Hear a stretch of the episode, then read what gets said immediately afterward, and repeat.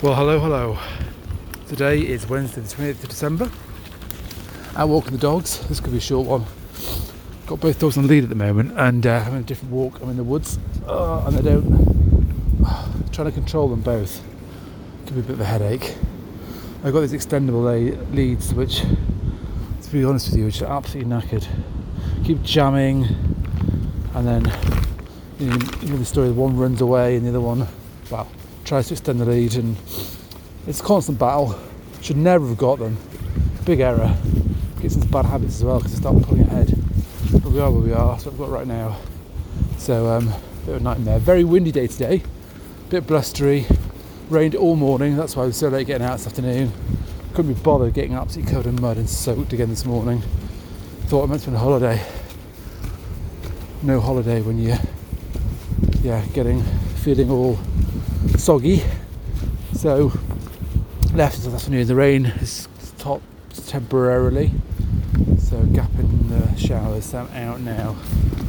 Um, although it's very, very muddy as you might expect. So it's like different water today in the woods. Again, same sort of area, but different route. Um, trying to avoid the mud basically. Give the dogs a bit of change. This this area actually gets more visitors and So more smells, more emails to read, news to exchange. Gets the mind going, thinking. Although I don't really let the Labrador off in here because it's quite a dense hazel wood area and that she's pulling me now.